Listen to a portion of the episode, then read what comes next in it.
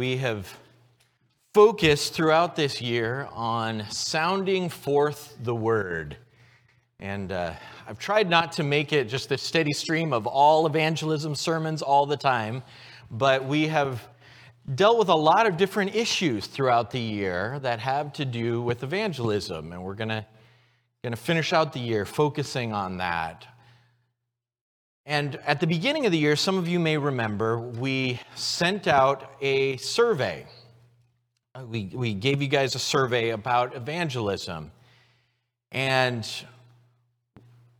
we asked all kinds of different questions to help inform how can we equip this church better for evangelism.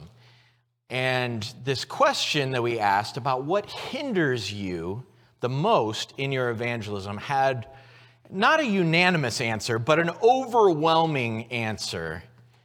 And the survey says the issue is fear. The issue is fear. Fear can, can really slow us down in evangelism. And so we want to talk about this, this issue and this idea of fear. I can, I can relate. I, I remember was just thinking about this time, I don't know, years ago when I was reading a book on evangelism at a restaurant, sitting there eating by myself. And the server came over. I put down the book. And after the server left, I realized that I had put the book face down.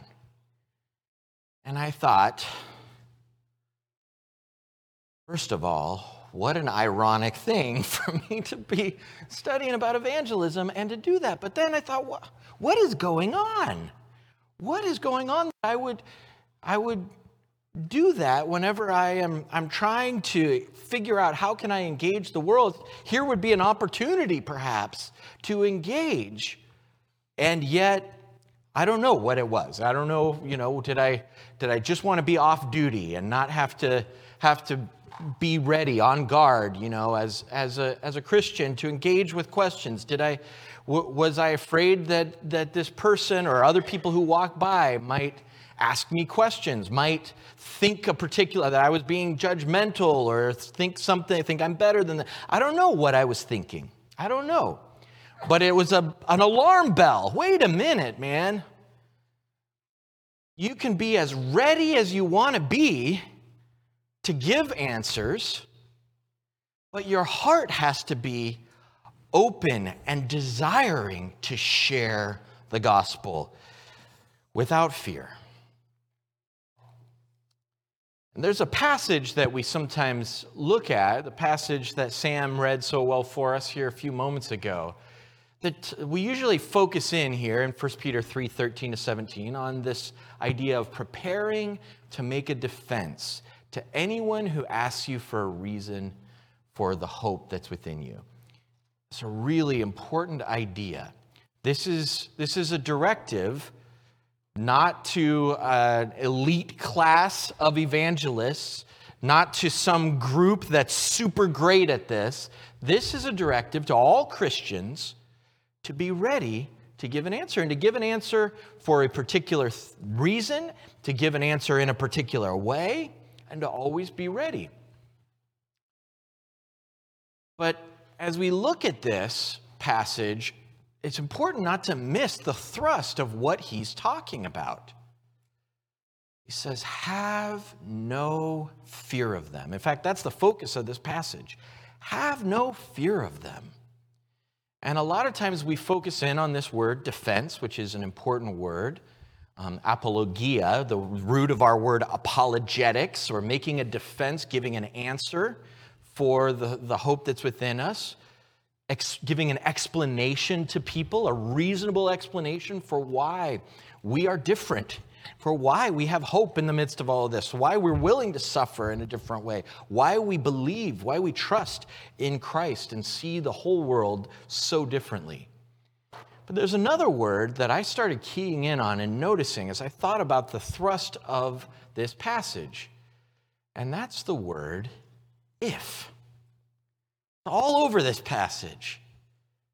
If you are zealous for what is good, who can harm you? But even if you should suffer for righteousness' sake, you'll be blessed. At the end, he talks about it's better to suffer for doing good if that should be God's will than, than for doing evil. And then there's this implied if in that sentence we looked at earlier be prepared to make a defense to anyone if they ask you about the hope within you.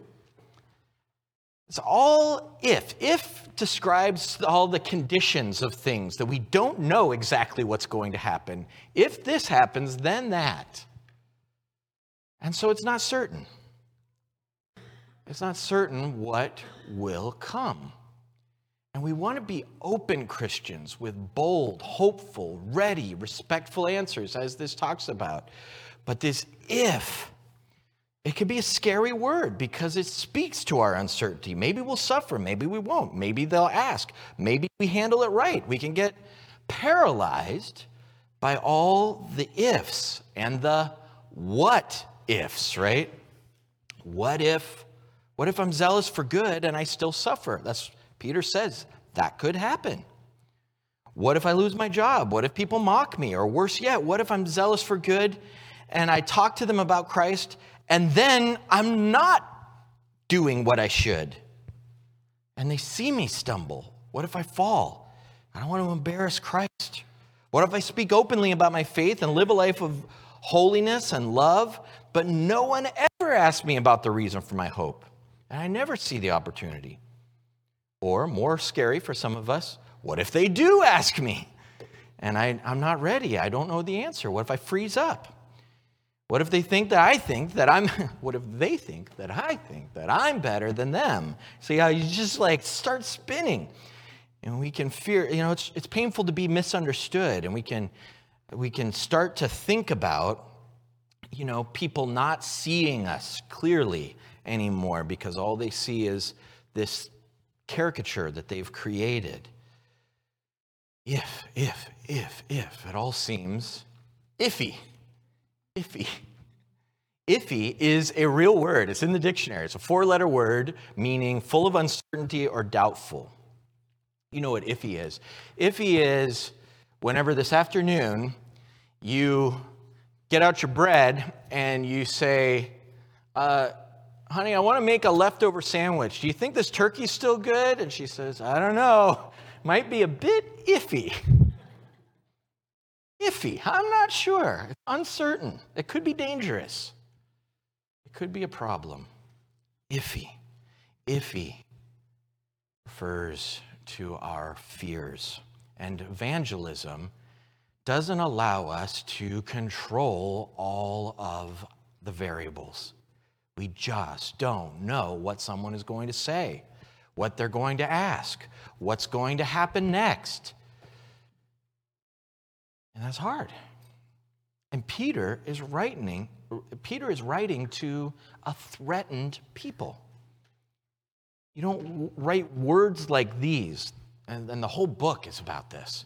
You don't write words like this unless you're writing to people who are wrestling with fear, wrestling with difficulty. And his aim isn't just to give them comfort, his aim is to give them courage. Fear drives us to hide. Comfort tells us we're safe. But encourage, encouragement draws us face to face with our fear and says, You deal with this and you can be bold. You can be strong. You can be hopeful and clear and open. Forget your timidity and be confident, carrying Christ with you and the gospel with you wherever you go. I don't know if you've ever felt panic about, you know, when someone's about to ask you a question or they, they get a, you know, what if I, or panic whenever you're, or a little fearful whenever maybe you're about to ask them a spiritual question or ask them, hey, would you, would you like to come to this Bible study or would you like to have a personal Bible study with me? Boy, I remember the first times of doing that early on and just like, You know how whenever you start getting nervous, your words come out really fast? I would have those kinds of things, you know. Hey, would you like to study the Bible with me? I think it would be really great. What did you just say? you know, and you try to back it up and slow it down. Maybe you're on Facebook or some social media thing and you're trying to decide how to engage with all the, the stuff, maybe even hate that you see toward Christians, hostility. Or maybe you're not seeing that, but you fear it might be there.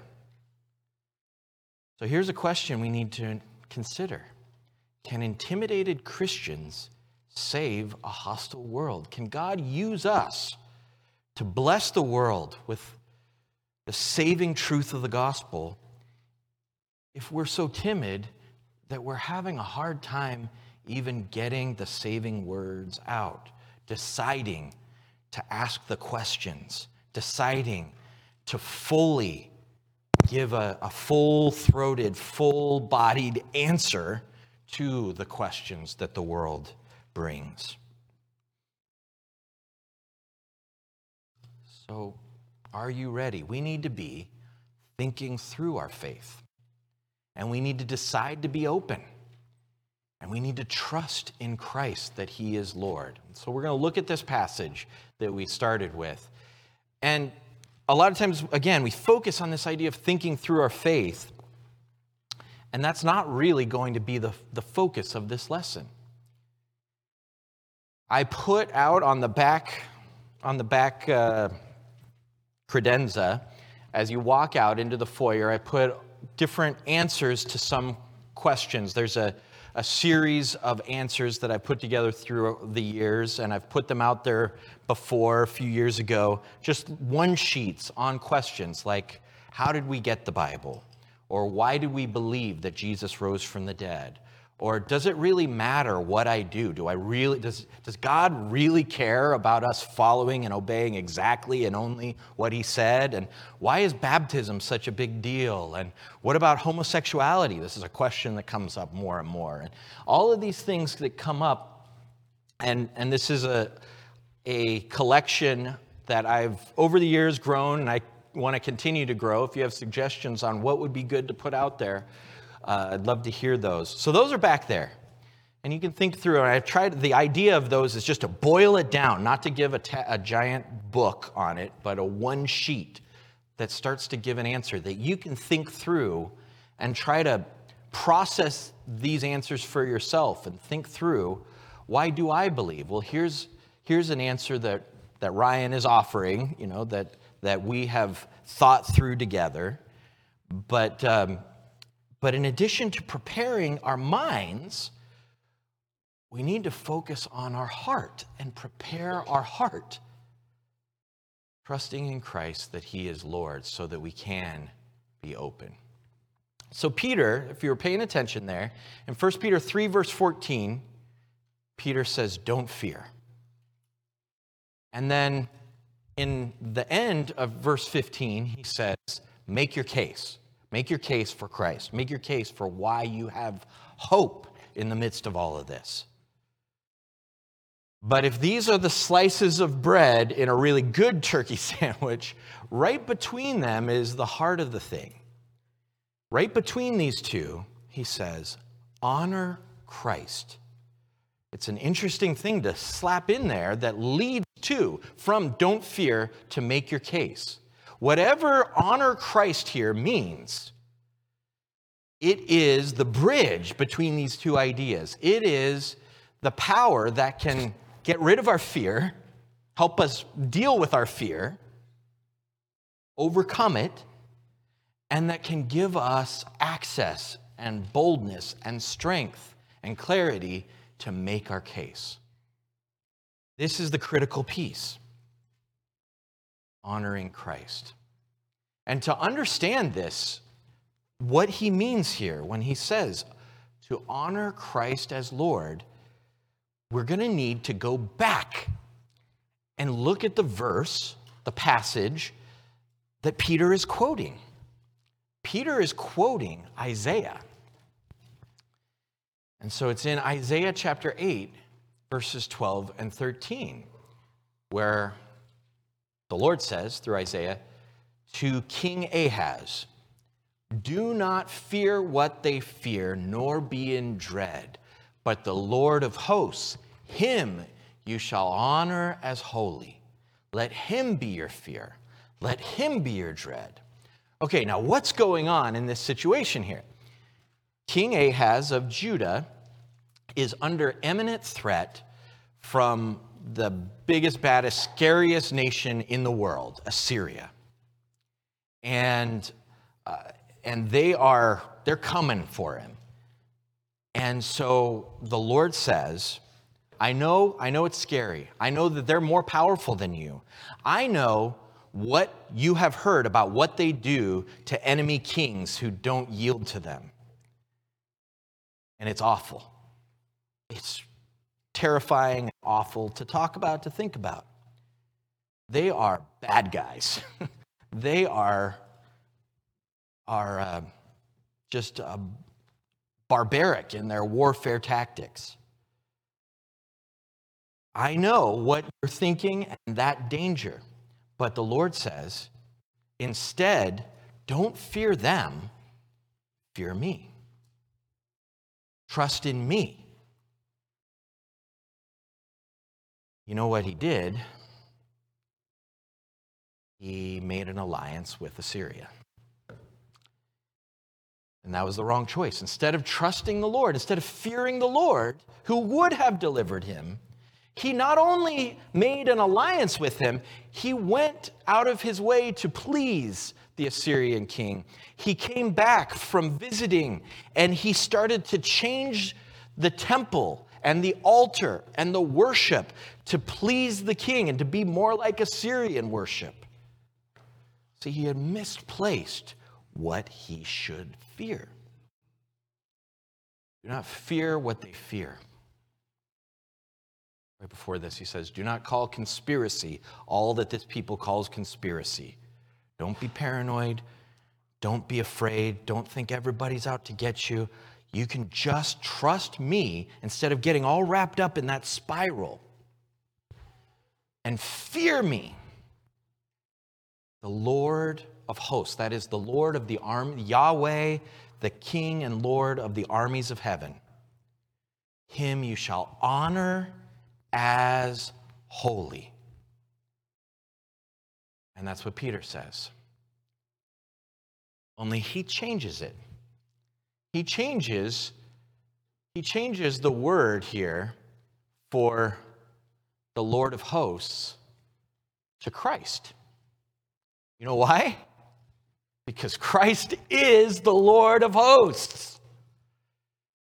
He is Yahweh. He is the one who is over everything.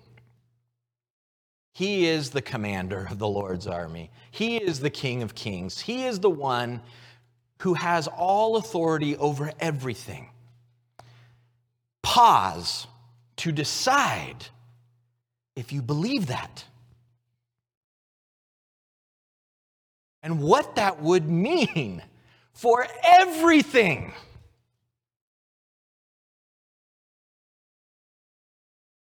this is this was not a theory for King Ahaz.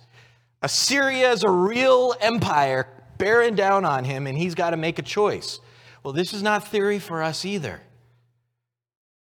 We have to decide how we will deal with things, and the way we deal with it will come from our decision about how we see Jesus Christ. Submit your heart to Christ's authority. That's what he's saying when he says, Sanctify Christ as Lord in your hearts. Set him apart as the one who rules on the throne of your life, of your heart, of all of your inner life that, de- that decides and drives all of your outer life. Every relationship, everything comes from Jesus is Lord. And that means not just something I say, not just something I believe, but the way I live changes because it's under obedience to the one that I'm devoted to as my king. And it is completely trusting Him that He is able to see me through whatever else there is. Why would I be afraid of that out there whenever Jesus is king over everything? If the Lord is with us, who can be against us? So he's saying, dread Christ's displeasure more than what people think. Right? Him shall you fear. Him shall you give all of your odd reverence and your recognition of the power, of the judgment, of the strength, of the holiness of Christ and the terror that those who oppose him should feel rightly. The other day, Michael brought up uh, to me his favorite, or maybe it was in Bible class. One, I think we both share a favorite quote from the Narnia Chronicles, right? Narnia Chronicles are about this king uh, that's a, a giant lion. It's a, an allegory in some ways of the Gospels by C.S. Lewis, but it's a story about these kids, and these kids start hearing about Aslan, this, this lion that represents Jesus in the story. And, and the kid asks, Aslan, a lion? Well, is he good? Yes, he's good. Well, is he safe? Oh no, he's good, but he is not safe. There, he is fierce. He is mighty. We rightly tremble before him in awe of his awesomeness, of his, of his power, and the thing that sets him apart from everything else. And as we put ourselves in trust and confidence in him, then we let his promises fill us with hope. How many times does Jesus say, Do not fear, take courage, take heart? How many times does God tell us we can count on Him? We can count on Him in the face of all that we would fear.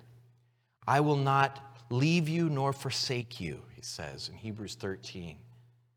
All things work together for good to those who love the Lord, he says in Romans 8 28. He is with us and he will bless us. So Peter says, going back here in verses 13 to 14, Now who is there to harm you if you are zealous for what is good? But even if you should suffer for righteousness' sake, you will be blessed. Have no fear of them, nor be troubled. See, he's quoting Isaiah here. Have no fear of them, nor be troubled. And then this continues, but in your hearts, honor Christ the Lord as holy.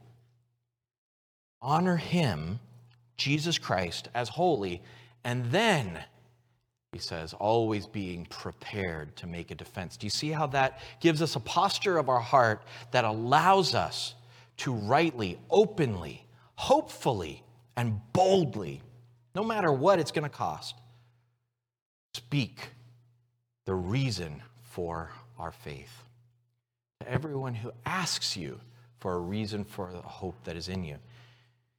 Peter believes that Christians who are living the kind of life he's described in his letter, the kind of life that they know they should lead, he's talked about living in holiness, living as priests of God, living not reviling those who revile us, dealing with suffering in a different way, dealing with authorities in a different way, whether it's government authorities or masters over servants, you know, all these different relationships. He believes that when you live as a Christian, people are going to see it and they're going to see hope. They're going to see there's something different about how you live, how you encounter all of this. You seem hopeful, and your hope is changing the way you live. And they're going to ask you about it. What's the deal with that? Why are you so hopeful? Why are you different? What is the story?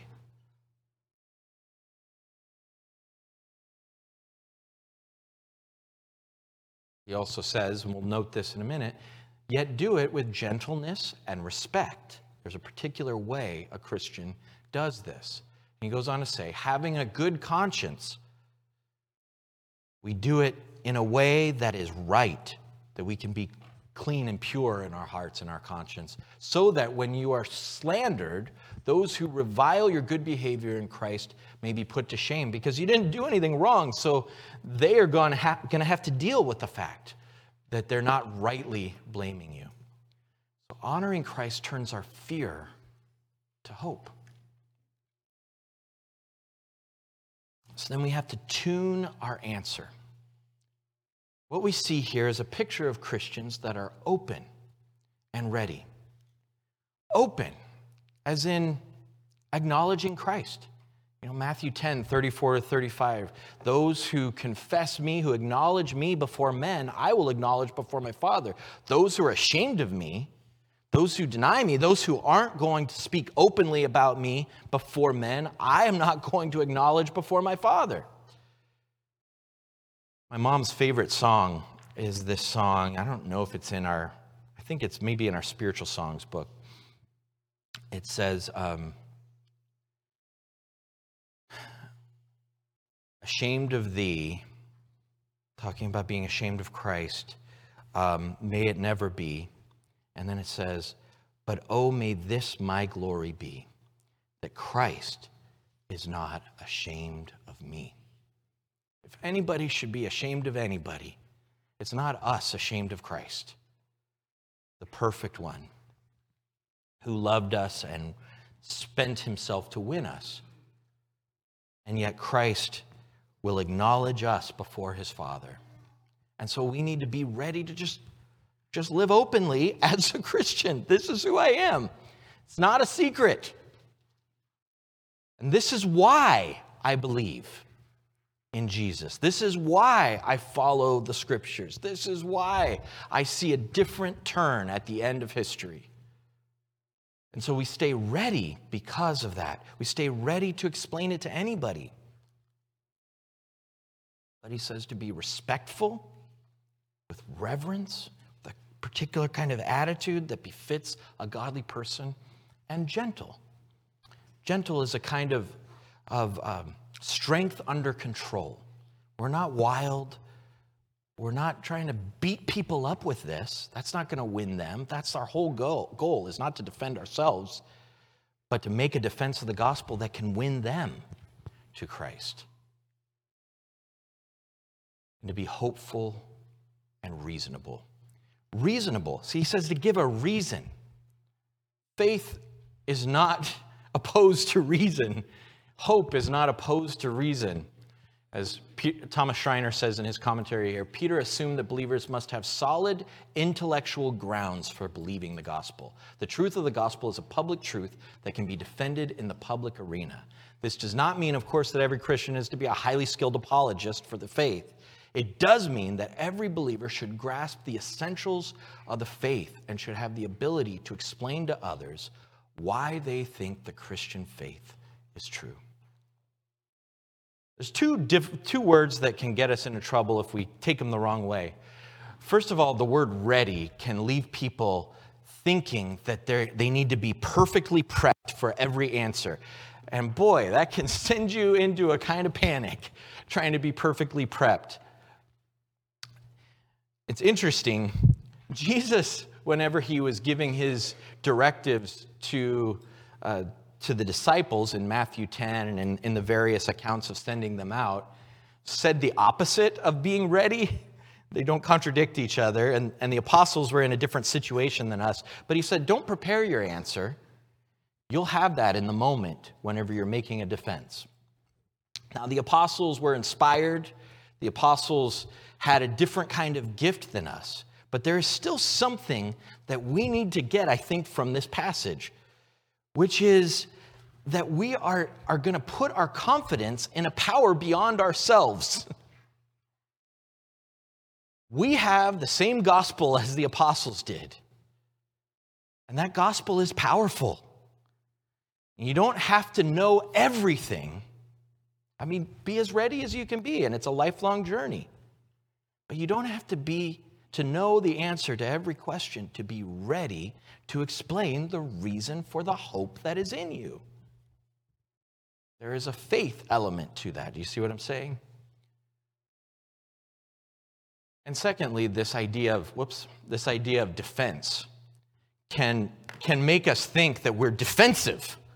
You know, like it's this posture of of oh, everybody's coming at me. Now i need to be ready to swing back with all my force and get all tight and worried and you know. The idea of making a defense is about giving the answers giving explanation giving the information that people need. The idea isn't that we need to um, that we need to go fight everybody you know? There is a particular kind of warfare that happens through the gospel. Absolutely. We're tearing down strongholds, as 2 Corinthians 10 says, for Jesus Christ.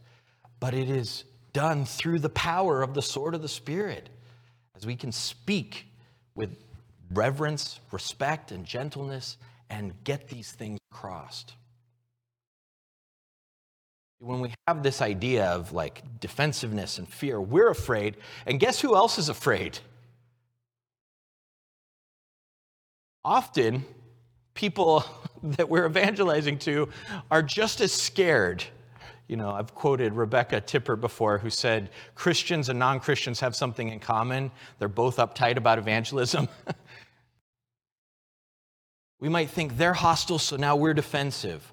Or they think we're hostile, and so they're defensive. And so fear defines the whole interaction.